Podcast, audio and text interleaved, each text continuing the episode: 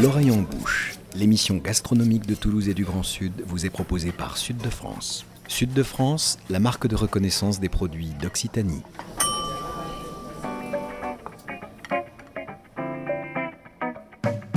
Bonjour et bienvenue dans l'oreille en bouche, l'émission gastronomique qui met Toulouse et le Grand Sud dans ses casseroles et dans vos oreilles. Chères auditrices, le printemps est inexorable, vous le savez depuis Pablo Neruda, et si la dernière fois que je l'évoquais, j'en appelais à Lamartine, c'est Rousseau aujourd'hui qui guidera nos pas.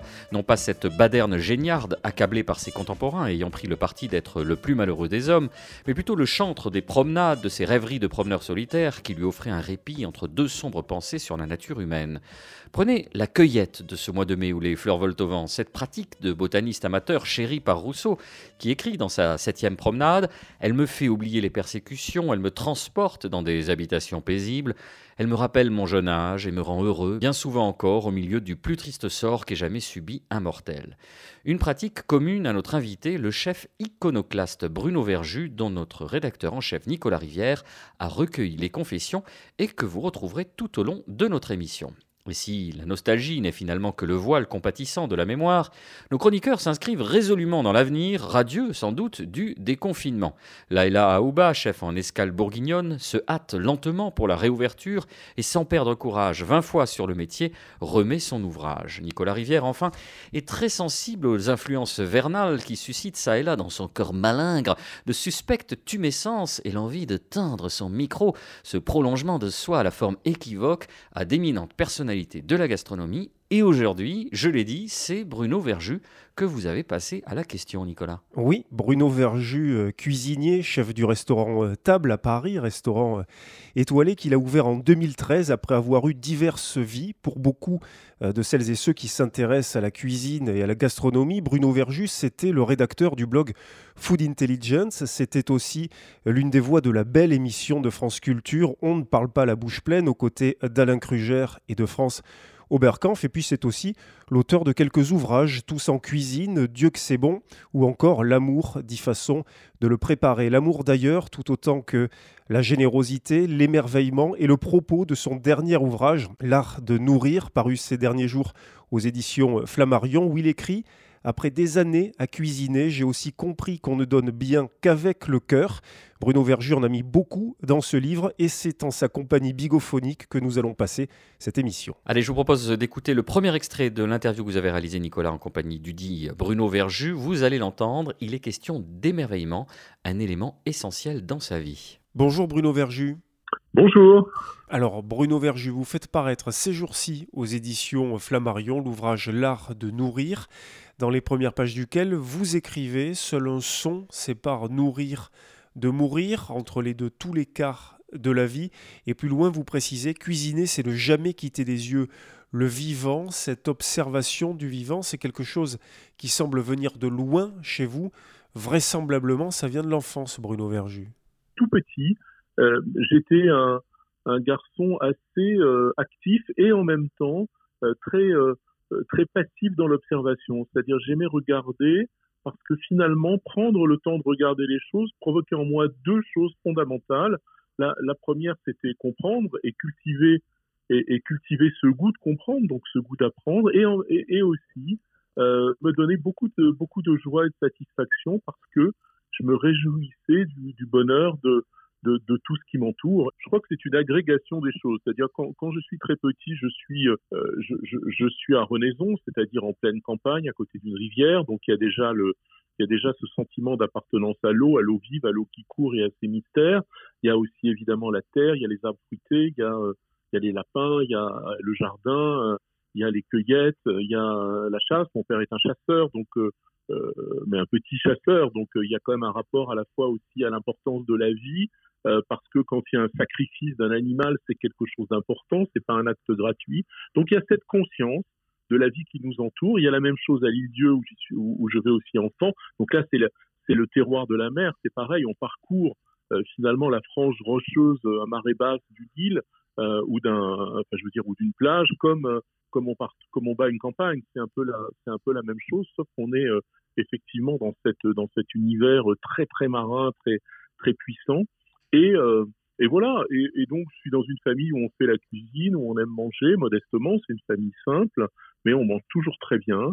Euh, et on mange des choses fraîches et on mange des choses de qualité. Et puis, je fais mes études, je suis à Lyon, après je suis en Californie, j'oublie tout ça. Enfin, je veux dire, c'est pas euh, c'est pas ma vraie préoccupation. Et quand je reviens en France, je viens à Paris.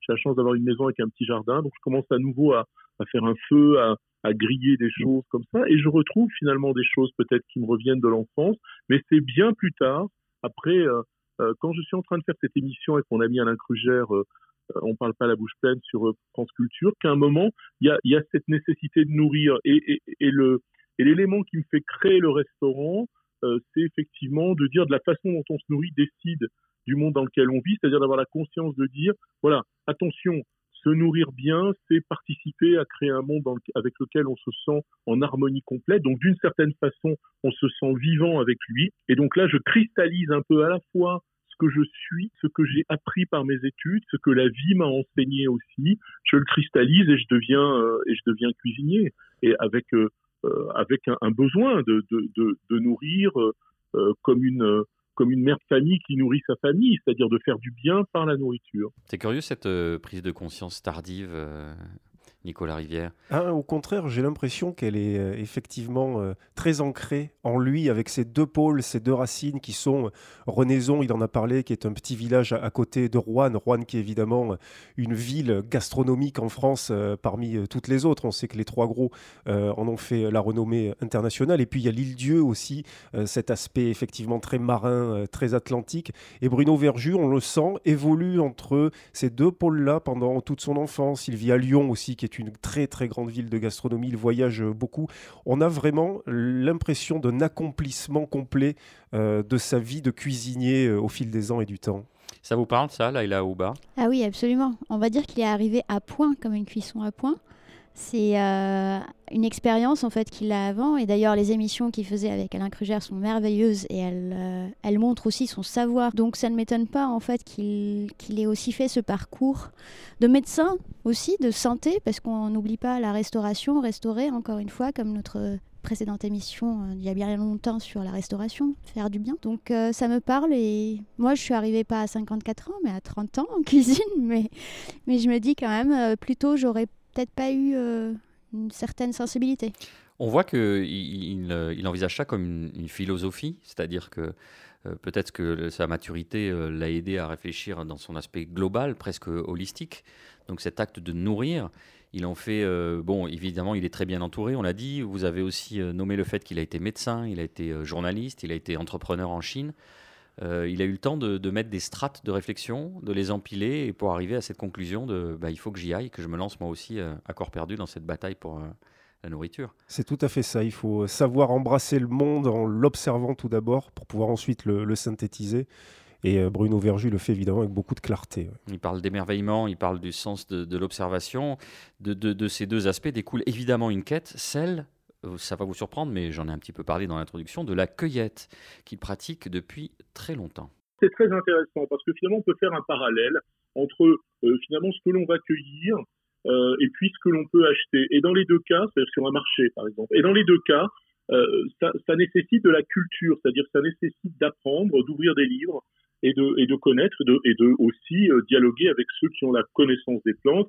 Moi, j'ai eu la chance de parler avec pas mal de personnes et d'avoir l'amitié de gens qui ont ces grandes connaissances euh, et dont j'ai pris quelques fragments. Euh, j'ai eu la chance aussi tout petit euh, de faire ces promenades.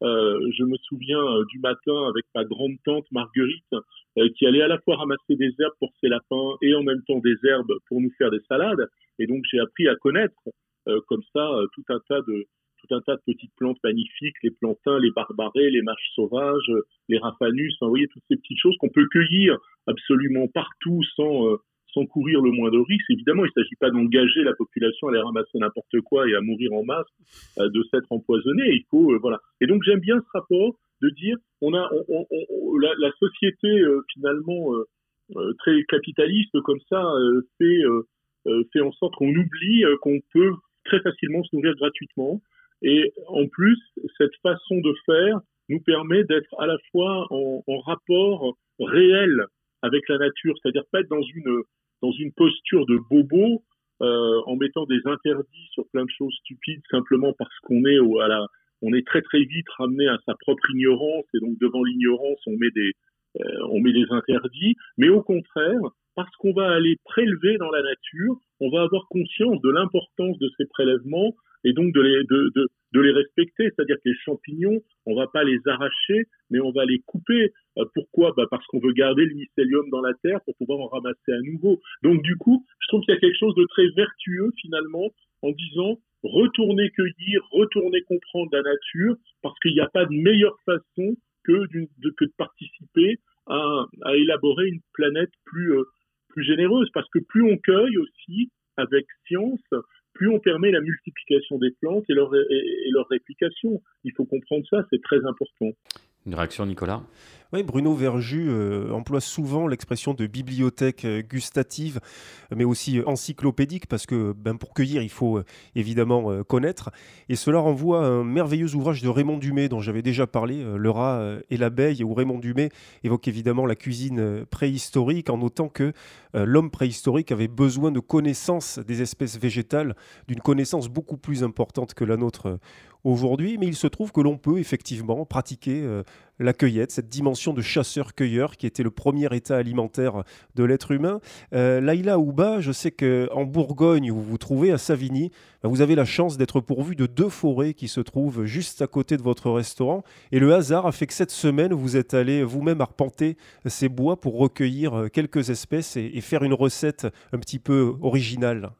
Oui, alors euh, une forêt au nord, une forêt au sud, euh, des climats différents. Là, ce qu'on a trouvé le plus possible, c'était l'ail des ours. Effectivement, il y en avait plein, mais il y a aussi plein d'autres choses comme la lierre, qui est un crucifère. C'est une forme de tige très haute que l'on retrouve aux abords des forêts et qui, finit par une jolie grappe de fleurs blanches. Et la particularité de la lierre, c'est qu'en fait, elle a un goût de d'ail, parce qu'elle a une odeur aliacée, mais aussi ces graines sont comme les graines de moutarde. Donc on peut remplacer quelques ingrédients qu'on n'a pas par une simple fleur qu'on va cueillir en observant bien ce qui nous entoure. Puis aussi l'aubépine. Bon, l'aubépine, on la connaît, c'est euh, comme une infusion. Euh, c'est de la famille des rosacées et donc elle est très proche du pommier, du coignacier et du poirier. C'est des tiges épineuses et on va avoir au bout en fait de fleurs blanches aussi qui sont très très bonnes en infusion contre les troubles du sommeil et l'anxiété. Et les baies sont utilisées un peu comme le sillon rondon ou communément appelé le gras de cul. Elle est aussi appelée la valériane du cœur, mais attention, ce n'est pas pour soigner les amours car elle est anaphrodisiaque. Donc euh, voilà, je dis ça, je dis rien. Mais les baies sont aussi euh, appelées poires à bon Dieu. Donc on comprend bien le lien entre anaphrodisiaque et tout ça, tout ça. Autrement dit, en ce moment au printemps, ce que je cueille beaucoup, ce sont les orties donc les urticacées, c'est un peu euh, casse-pied à donc enlever les feuilles avec des gants, etc. Mais ça me fait penser à, l'œuvre de Joseph Delteil, la cuisine paléolithique, et une soupe à l'ortie, un peu à la Joseph Delteil, où on va faire revenir euh, des pommes de terre, des oignons, des poireaux, de l'ail, et puis après, on ajoute un bouillon de, bon, de poule, par exemple, et qu'on va laisser cuire euh, le temps que tous les éléments fassent connaissance. Puis après, on rajoute les feuilles d'ortie afin de les blanchir un peu, et on mixe le tout. On va passer, on va passer à, à l'étamine ou au chinois. Comme ça, on va se délester un peu des parties fibreuses. Et d'ailleurs, avec ce joyeux mélange, on peut avoir euh, de bons petits escargots de Bourgogne euh, qui se marient très bien avec les orties. Alors là, faute d'escargot, c'est un perdreau que vous avez escorté avec toutes ces herbes. Euh, qui ferait d'ailleurs beaucoup de bien à Boris Georgelin, on a pu le constater avec les numériques que vous avez fait. Alors oui, alors c'est les perdreaux. Bon, L'histoire des perdreaux est un peu euh, plus particulière. C'est un voisin qui a, qui a chassé, qui n'a pas cueilli les perdreaux, mais les a chassés cet, automne. Et il y a eu la fermeture, donc euh, j'étais obligée de les congeler, mais de mon souvenir, c'est bien de congeler le gibier aussi. En fait, la recette que j'ai faite, c'est l'association de deux souvenirs, celui de l'enfance avec un papa chasseur de volatiles et donc son retour de chasse avec des faisans, des perdreaux euh, et surtout de la grenade, fruit de l'enfer mais que j'adore. Et au grand désespoir de ma mère à l'idée de plumer tous ces petits perdreaux à froid parce qu'elle a appris en Alsace qu'il fallait surtout pas ébouillanter euh, ces petites volatiles et aussi le souvenir d'une tablée chez Elian Darros dans le Marmandais, où en fait on était invité à déguster et euh, un déjeuner qui a commencé à midi et l'assiette de fromage est arrivée à minuit. Donc euh, vous imaginez bien le nombre de bouteilles qui a pu euh, passer entre. Et en plein milieu du déjeuner, vers l'après-midi, un des convives du banquet improvisé sort de sa carriole des grives confites. Et là, c'était la première fois que je goûtais ça, donc j'ai pris l'oiseau, je ne me suis pas cachée à la même mode euh, des euh, ortolans, mais j'ai mangé cet oiseau confit et j'en ai même mangé les os parce que la grive mange les raisins à l'automne et du coup c'est un, un, délice. Donc je les, ai, euh, je les ai mis au sel, je les ai un peu marinés avec un peu d'herbe, notamment l'aubépine, etc. ou le genevrier d'ailleurs. Euh, j'ai bien mis au sel pendant un jour et puis le lendemain j'ai essayé de les colorer en fait et une fois colorés euh, je les ai fait confire dans de l'huile qui a servi à confire un jarret de cochon. Donc c'est la méthode Solera de la cuisine. Voilà. Et ce jarret de cochon a été confit dans cette huile avec du genevrier, donc fumé légèrement au genevrier que j'avais cueilli auparavant. Donc c'est un peu l'histoire en fait pour moi, c'est les, recettes, c'est la mémoire, c'est les, ingrédients ne sont que mémoire. la Solera, on le rappelle, qui est cette méthode andalouse d'élevage des vins de Jerez avec les vins vieux qui éduquent en quelque sorte les vins jeunes et qui produisent une mémoire perpétuelle euh, du vin. Vous l'avez donc appliqué à l'huile d'olive, au gras, au perdreau, au cochon encore une fois avec cette dimension de chasseur-cueilleur qui nous renvoie évidemment aux racines de l'alimentation. Et je vous propose qu'on continue notre promenade. On retrouve euh, Bruno Verju, dont euh, justement la promenade est un élément essentiel, Nicolas. Oui, d'ailleurs, il écrit dans L'Art de nourrir Je conçois mes plats comme des promenades. Des promenades qui font remonter chez lui des souvenirs de paysages, des paysages qui peuvent être à la fois réels, tels ceux de Renaison, tels ceux de l'île-dieu, mais aussi un peu imaginaires, rêvés. Et vous allez l'entendre, cela s'incarne dans un plat en particulier De toute façon, je pense que dans la promenade, euh, y compris la, la balade, c'est-à-dire quand on va faire euh, euh, une promenade, quand on part le dimanche comme ça, se promener ou, qu'on part simplement faire un petit tour dans un lieu qu'on connaît bien ou qu'on ne connaît pas. Il y a à la fois une dimension du concret, hein, puisqu'on arpente des lieux, et en même temps, il y a une dimension tout à fait ouverte et propice à travailler son imaginaire, euh, et, et, même d'une certaine façon sa spiritualité, qui n'est pas forcément d'ailleurs une spiritualité euh, euh, religieuse en ce qui me concerne, mais qui est une forme de, de se mettre en, en harmonie avec, avec ce qui nous entoure. Et donc mes paysages rapportés à l'assiette sont effectivement à la fois le, le fruit de, de ce rapport au concret, c'est-à-dire aux produits que je vais travailler, ce qu'on disait tout à l'heure, c'est-à-dire cette importance de l'observation.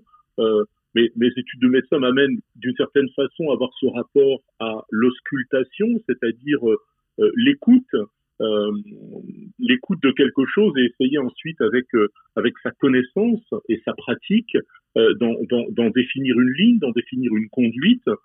savoir sur une volaille ancienne, elles n'ont pas toutes eu la, la même vie. Il faut un moment déconsidérer euh, c'est pour ça que, par exemple, il y a un terme que je déteste, c'est ingrédient, parce que ça veut rien dire. Quand on vous dit euh, prenez un poulet de 3 kilos ou d'un kilo 5 et faites-le rissoler, machin, c'est quel, de quel poulet on parle? Vous voyez, c'est tout ça n'a aucun rapport avec le vivant. Il y a une espèce de dématérialisation de la réalité du vivant qui est scandaleuse parce que ça fait oublier que chaque être vivant est un individu et qu'à ce titre-là, il mérite à la fois attention, respect et compréhension. Et donc dans ma cuisine, c'est ça. Et puis la dimension évidemment de l'évocation, la dimension euh, euh, de, de l'imaginaire, de la puissance. Et quand je fais ce foie gras euh, avec le toast frotté avec la peau de l'anguille et la, et la chair de l'anguille, la fève de cacao et le, et le sel des salines de Millac, on est bien évidemment projeté dans un paysage très puissant de l'automne où on imagine ces canards peut-être en, en transhumance s'arrêter euh, au fond de l'étang, vous voyez celui qui est en bas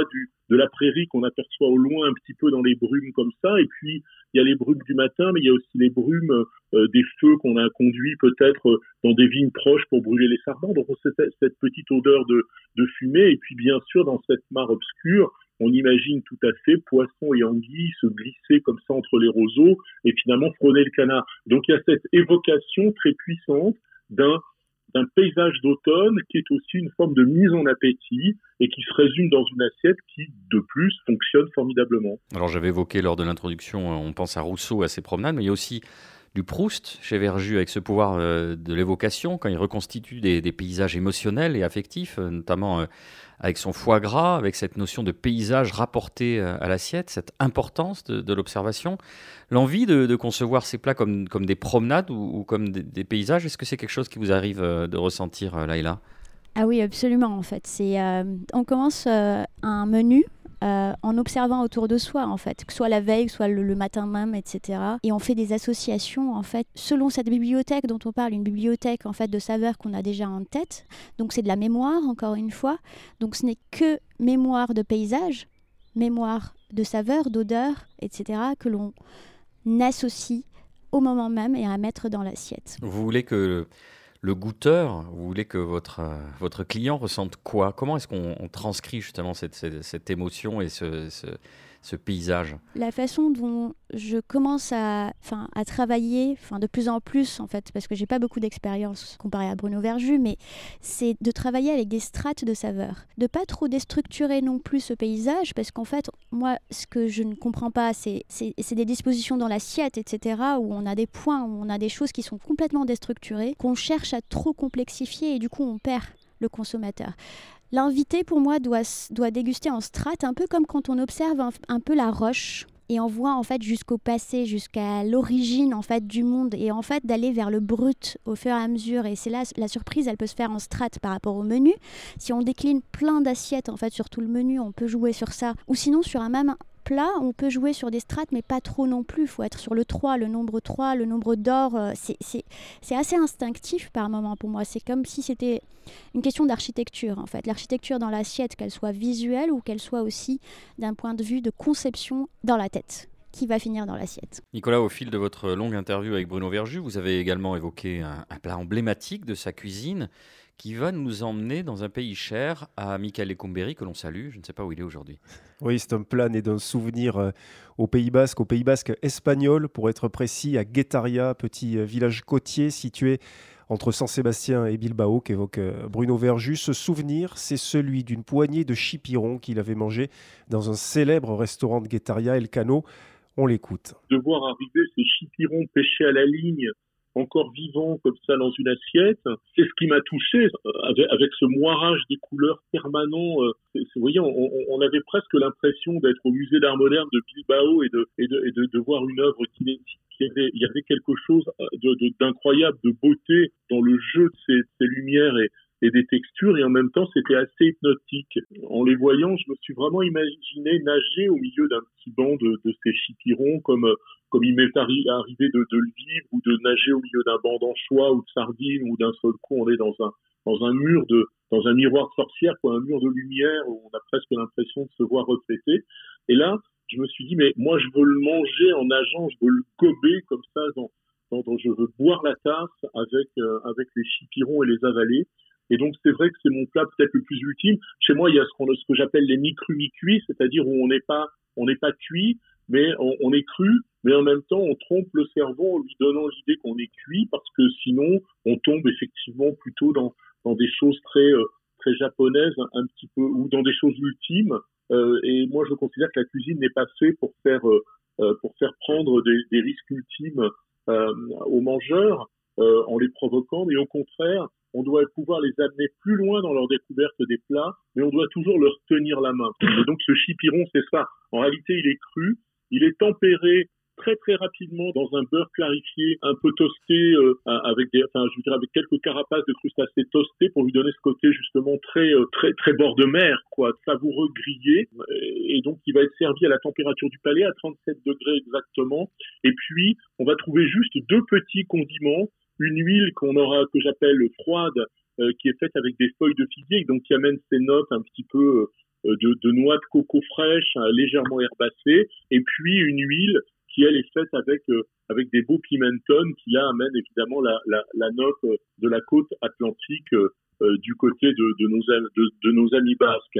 Et, et, donc on va pouvoir manger ce, ce chipiron cru sans savoir qu'il est cru, et en même temps il est présenté dans l'assiette euh, comme ils sont tout petits, il y en a cinq ou sept, et donc on est vraiment dans le banc euh, des chipirons et on a retrouvé leur couleur originelle. On a évidemment ces traces d'encre noire aussi qui subsistent parce qu'ils sont extrêmement frais et on n'a rien fait, on a juste enlevé la petite plume euh, du chipiron. Voilà, c'est une plongée en mer dans la chromie véritable du chipiron et on nage et on, et on en avale un avec bonheur.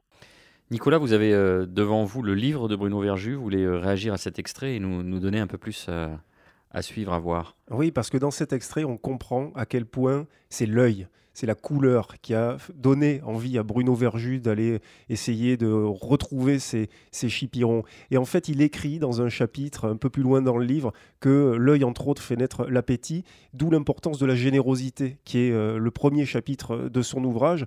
Et il écrit d'ailleurs tout de suite, on voit la belle portion qui réjouit l'œil avant de combler le palais. La générosité, c'est quelque chose d'essentiel pour Bruno Verju. Il a parlé des couleurs, du regard. Évidemment, il y a tous les autres sens. Hein. On a compris que dans sa vision de l'observation, il fallait faire interagir tout cela. Mais ce point de départ était euh, euh, absolument essentiel pour lui. Il a parlé de moirage, de chromie. Enfin, on voit qu'il y a vraiment cette importance-là dans son approche.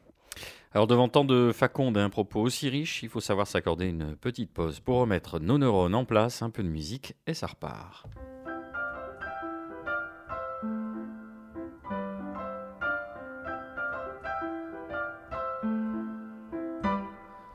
Il fait si beau mon amour si beau ce matin que je pourrais faire la cour à Christine Boutin. Il fait si beau sur la ville, si beau sur les toits, envie d'ouvrir la grille aux témoins de Jéhovah, aux terrasses des restos grecs, tellement il fait beau. On pourrait trinquer avec les anciens proprios. Il fait si beau sur les trains banlieue qui retarde, envie de faire un câlin avec une chienne de garde sur les pervenches, les PV. Il fait si beau sur les affiches UMP. Il fait si chaud. Les caméras de surveillance. Il y a du soleil sur la France.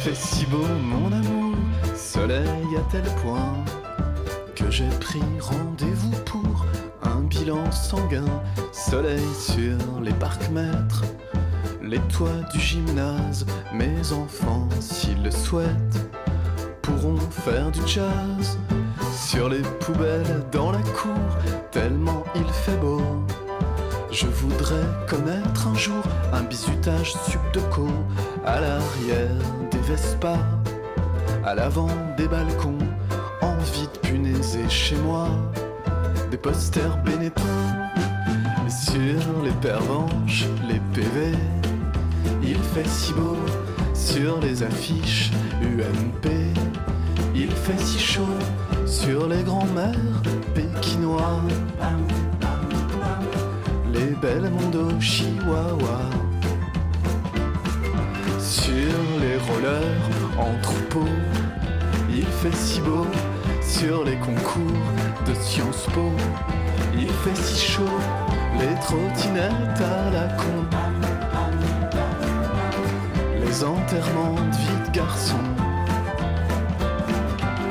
Les je peux voir vos papiers. Madame, je fais mon métier. Il fait si chaud,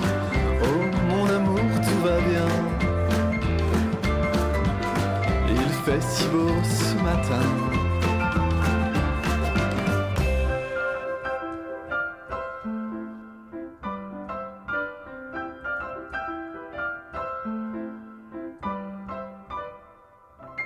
De retour dans l'Orient Bouche, l'émission gastronomique qui parle la bouche pleine. On s'intéresse cette semaine au chef Bruno Verju, au parcours hors norme, tour à tour journaliste, médecin, entrepreneur, riche de ses expériences qui font de lui un original de la gastronomie française et un libre penseur. On a bien entendu compris au gré des précédents extraits toute l'importance que Bruno Verju accorde à l'observation et au respect des produits. Nicolas, vous l'avez donc interrogé sur le prolongement de cette approche une fois passé derrière les fourneaux. Oui, et j'ai tout simplement demandé à Bruno Verju si l'une des clés de voûte de sa conception de la cuisine ne consistait pas justement à savoir s'arrêter à temps, ne pas faire le geste de trop.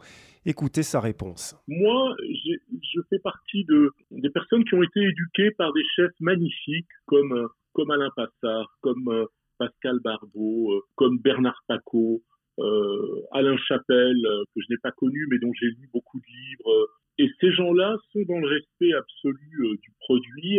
et donc, quand j'ai commencé à avoir envie de faire la cuisine, je faisais d'une certaine façon, j'étais dans l'inspiration de cette école-là.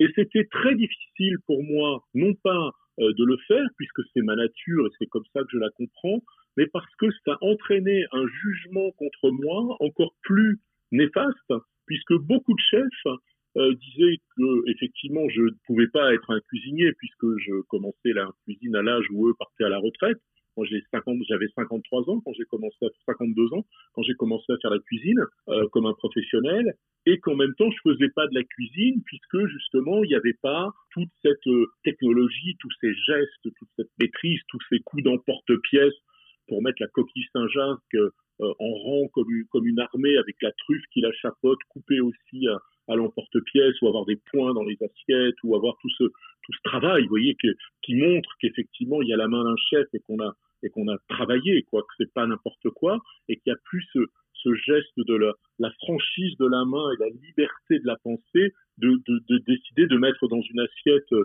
les choses de façon très naturelle, même s'il y a eu un travail gigantesque fait avant dessus et que surtout ça ne se voit pas. Et comme dit mon, camarade Alain Passard, souvent quand il dit peut-être ça, tu mettras un peu de ça, mais je veux pas qu'on le sache. Si on le sait, c'est qu'il y en a trop. Et je trouve que le geste c'est la même chose, c'est-à-dire que il faut qu'il y ait beaucoup de technique, il faut qu'il y ait beaucoup de savoir, il faut que les cuissons soient absolument rigoureuses, il faut que tout soit sublime, qu'il y ait tout un tas de petites choses qui soient là pour pour facetter les goûts, les révéler et les et les rendre extraordinaires tels qu'on nous on les imagine et qu'on les et qu'on aime les goûter. Mais si on le sait, si on voit toute la mécanique, euh, c'est bon, c'est embêtant qu'on n'a pas envie. Je veux dire, euh, quand on voit une, un, un, un, tableau, une pièce de théâtre, un opéra, on n'a pas envie de voir le labeur, on a envie d'être dans, euh, l'enthousiasme, dans la beauté, dans l'émotion et dans les pleurs. Et je pense que dans, une assiette, c'est la même chose. On doit oublier que derrière, il y a eu des gens qui ont fait l'assiette. On doit être juste dans le bonheur de, ce qui se passe dans nos palais, dans nos âmes, dans notre cerveau, dans notre corps et dans nos frissons. Et donc voilà. Donc c'était un double challenge parce que euh, il lui fallu euh, prouver euh, que je savais faire la cuisine avec avec, avec de l'esbrouf technique qui sert à rien sinon à massacrer les produits et, euh, et, voilà, donc c'était très un challenge très intéressant. Là et là, je vois euh, battre des mains euh, et acquiescer vigoureusement. C'est la philosophie du chasseur-cueilleur, hein, à la base, si on revient à, l'essentiel de ce que c'est que nourrir. Et en tant que chef, en fait, de se dire, est-ce qu'on doit proposer toutes ces techniques, en fait, pour montrer la grandeur de notre savoir-faire, ou est-ce qu'il faut qu'on montre la grandeur d'un navet, en fait? C'est ça l'intérêt. L'épure, en fait, l'épure de l'assiette, ça veut pas dire aussi vendre un petit poids. Et de dire en fait ça c'est le produit. Pour moi la cuisine c'est ce que dit euh, Bruno Verjus, c'est naturel, il faut que ce soit naturel en fait. C'est assez intéressant en fait de revenir à l'essentiel que c'est la cuisine, c'est de prendre un élément et d'essayer de le mettre dans l'assiette de telle sorte à ne pas toujours accompagner l'invité pour lui expliquer, mais qu'il qu'il découvre par lui-même la simplicité d'un navet par exemple. Vous y tenez à ce navet. On, vous renvoie, chers auditrices, à notre euh, émission sur le navet du Pardaillan.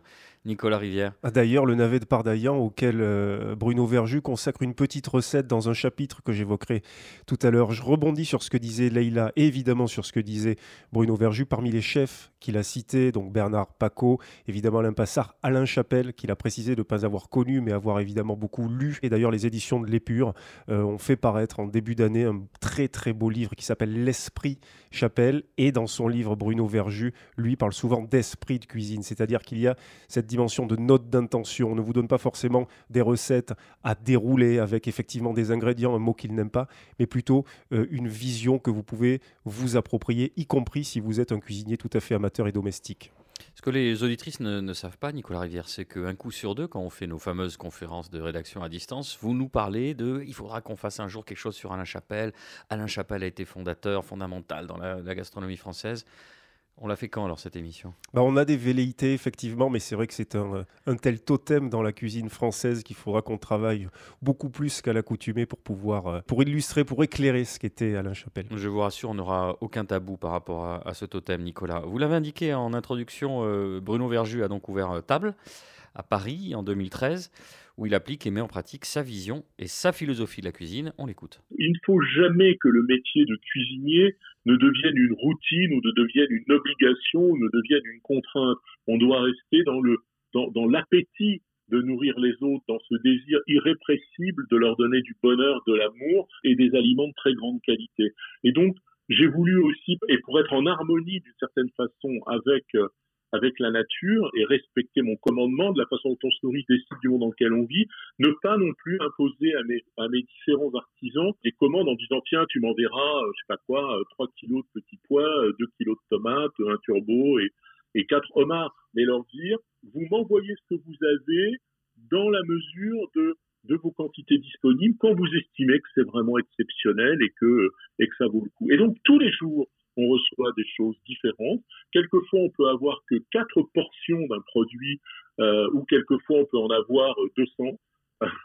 et donc, avec ça, euh, tous les matins, je construis une carte en me prenant des, informations auprès de mes différents euh, collaborateurs en cuisine, en allant recueillir aussi chez eux leurs envies, leurs appétits, en les laissant aussi, eux, dans une forme de liberté pour qu'ils puissent euh, justement pratiquer leur sensibilité. Donc vous voyez, il y a cette, ce triple niveau d'éducation, la surprise dans ce qu'on reçoit au quotidien, et avec ça on fait la cuisine et on reste dans l'appétit, la découverte, et puis on fait marcher son cerveau pour savoir ce qu'on fait avec. Donc d'une certaine façon, l'obligation de, la, de cultiver sa sensibilité, euh, l'apprentissage aussi de, de, techniques un peu différentes et, et disruptives que j'ai euh, plus ou moins mises au point, comme par exemple les micro sur plein de sujets, et puis cette liberté d'expression dans le rapport au client, et pour essayer d'osmoser en quelque sorte à la fois le, plaisir, le bonheur et la curiosité des clients avec celle de mes équipes parce que finalement, nourrir,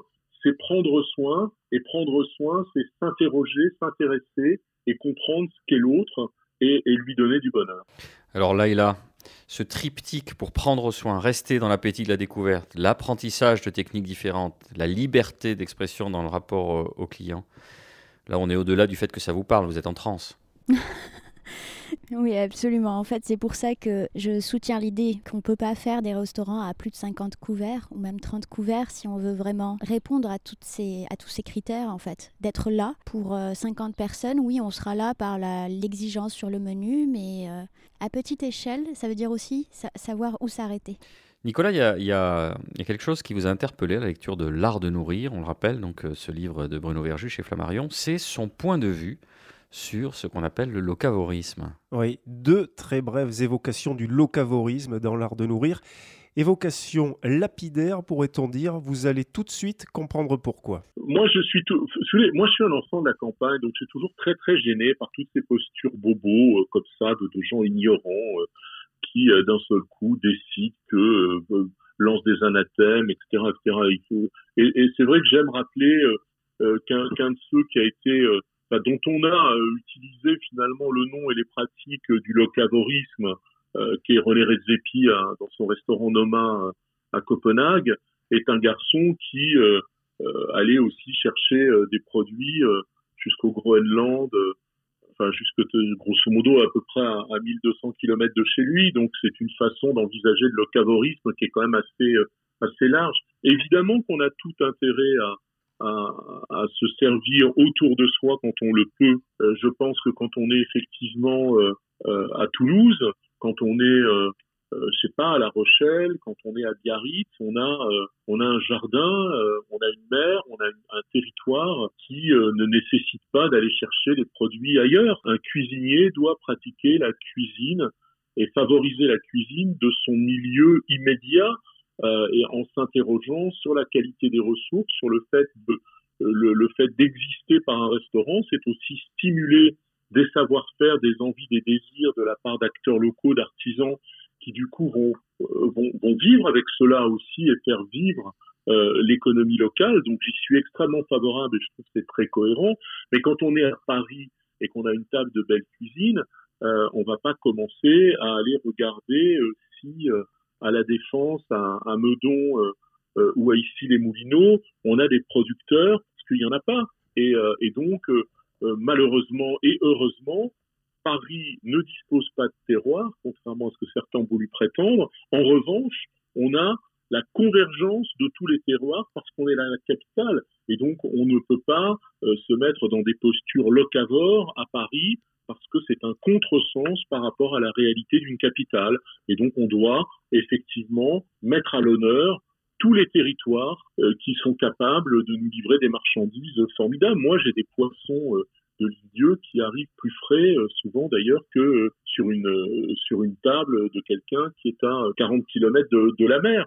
Euh, j'ai un jour un inspecteur euh, d'un guide très connu qui m'a dit euh, écoutez, j'ai un souvenir exceptionnel de la Saint-Jacques que j'ai mangé chez vous. J'ai mangé le, lendemain dans un restaurant qui était à 4 km de la mer en Bretagne et il n'a pas eu de chance parce qu'il m'a servi une Saint-Jacques et, voilà. Et donc moi je peux travailler une coquille Saint-Jacques vivante à l'instant je vous la mets dans l'assiette, d'abord parce que je fais pas la mise en place de la Saint-Jacques en l'ouvrant le matin à 7 heures pour la mettre au frigo. Et que j'ouvre à l'instant où vous allez la manger, parce que je la reçois dans des conditions exceptionnelles, qu'elle a été pêchée par des petits plongeurs, euh, qu'elle a été cueillie en fait et pas, et pas ramassée par des griffes en, en labourant le fond de la mer, et parce que j'ai la, conscience de ça, que je vous la sers dans un état, dans, dans un état formidable. Donc, donc voilà, c'est pour ça qu'il y a ces limites du locavorisme qui, encore une fois, est important à encourager dans des situations euh, euh, où effectivement il a, il fait sens. Mais à Paris, euh, ça me paraît.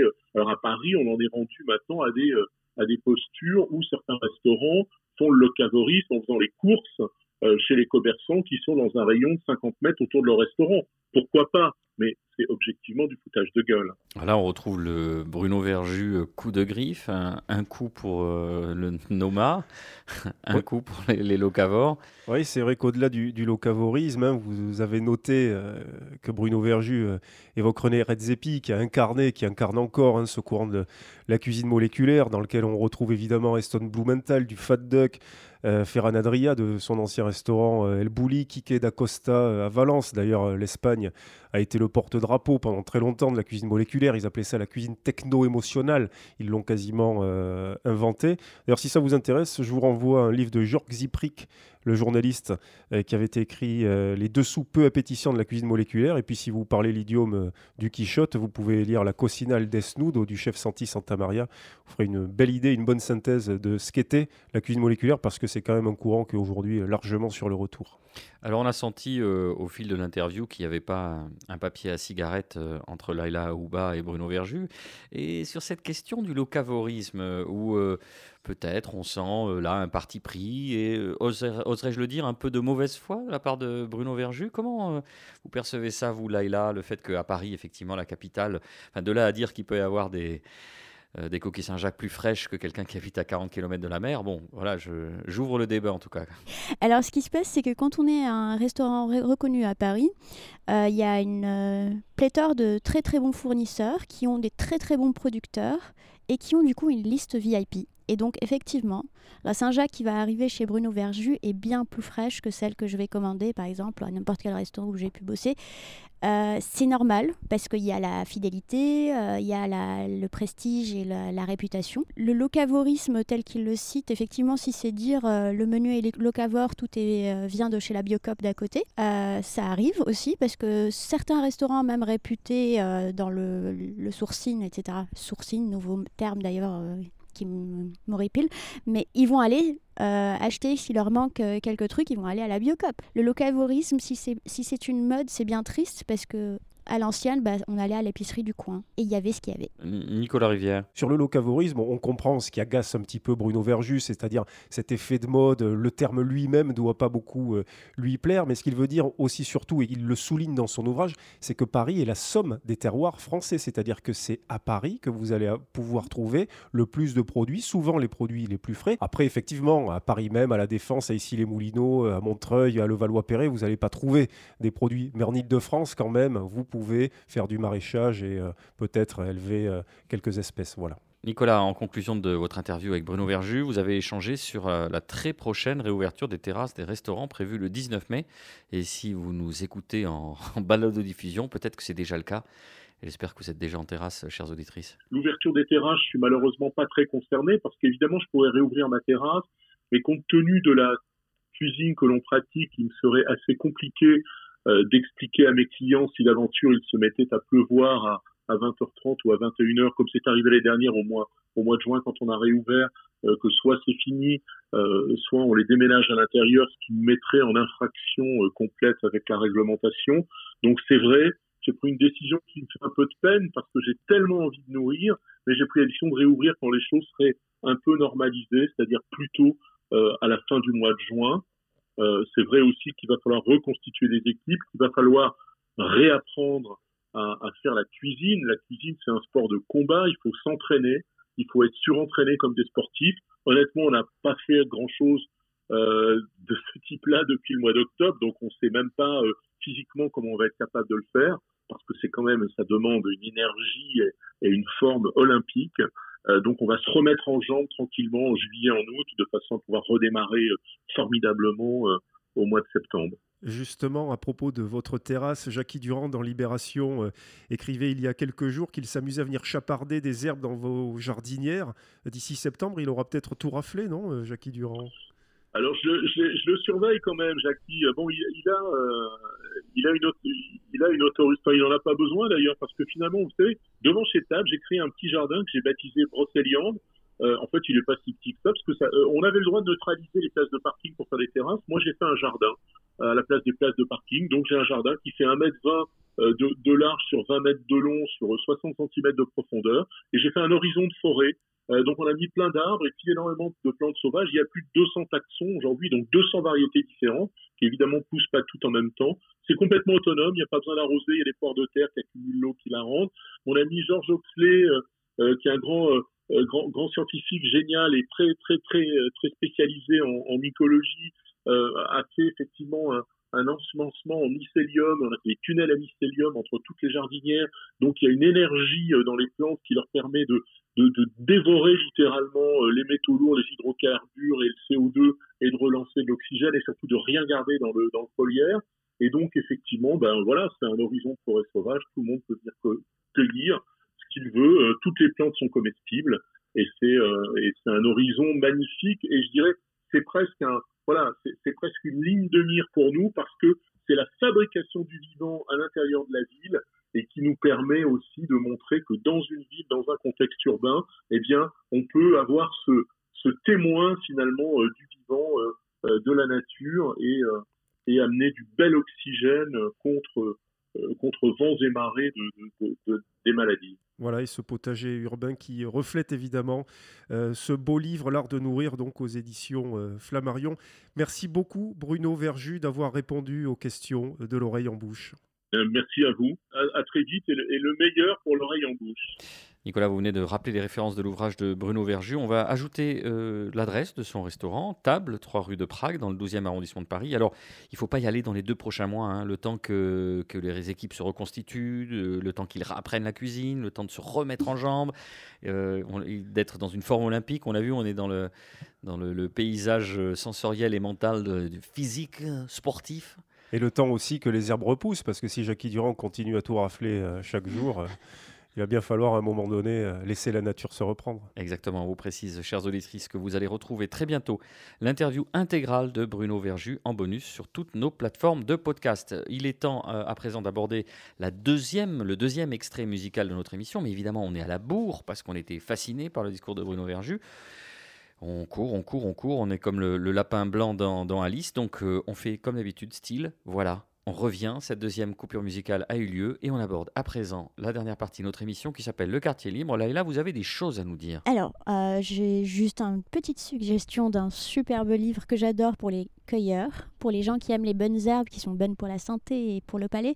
C'est Le livre des bonnes herbes de Pierre Lieutagui. C'est un merveilleux bouquin avec une illustration pour chaque plante et avec l'usage externe, l'usage interne, euh, la description, de chaque herbe que l'on peut rencontrer lorsqu'on se balade et que l'on a les yeux grands ouverts. Aux éditions Actes Sud. Parfait, merci beaucoup. Nicolas, est-ce que de votre côté, Nicolas Rivière, vous avez un quartier libre? Oui, pour euh, brièvement rendre hommage à Laurent Vaillé du domaine de la Grange des Pères, et puis aussi à Pascal Cléré euh, du domaine de la Tournelle, euh, disparus tous deux, deux vignerons, deux très grands vignerons disparus tous deux. Dans une prochaine émission de l'oreille en bouche, on évoquera plus longuement la mémoire de Laurent Vaillé, notamment qui avait beaucoup fait dans les années 90 pour montrer que le Languedoc n'était pas qu'une usine à Picrate. Lui, Olivier Julien, Thomas Gassac, dans un autre style avec Aimé Guibert, ont montré qu'il y avait de très très grands terroirs euh, dans le Languedoc. On adresse évidemment euh, nos condoléances à toute sa famille et à ses proches. On aura le, loisir euh, d'y revenir, eu égard à l'importance qu'il a eu, justement, vous l'avez dit, pour la valorisation du patrimoine vinesque languedocien. L'oreille en bouche, c'est fini. Merci d'avoir supporté notre babillage infernal. Cette émission est coproduite et diffusée par l'homme qui a vu l'homme qui a vu l'ours, Radio Radio, Radio Radio Plus et Radio Terre. Vous pouvez, si le cœur vous en dit, nous retrouver sur notre page Facebook. Nicolas Rivière sera ravi. Vous pouvez aussi nous réécouter. vous avez le choix. Radio Radio Toulouse.net, SoundCloud, Mixcloud, Apple Podcast, Google Podcast, Deezer et Spotify. N'en jetez plus, je n'ai plus de salive. Sans oublier notre page Instagram qui est ma foi fort bien balancé avec euh, des petits trucs ici, des petits trucs là, ce petit supplément d'âme, cet indéfinissable charme. Elle l'a, elle l'a notre page Instagram. Je vous rappelle enfin cette citation de Marie-Lise Aston, qui est un personnage fictif mais amusant. Un optimiste est quelqu'un qui commence à faire ses mots croisés au stylo bille. Rendez-vous dans 15 jours et d'ici là, portez-vous mieux.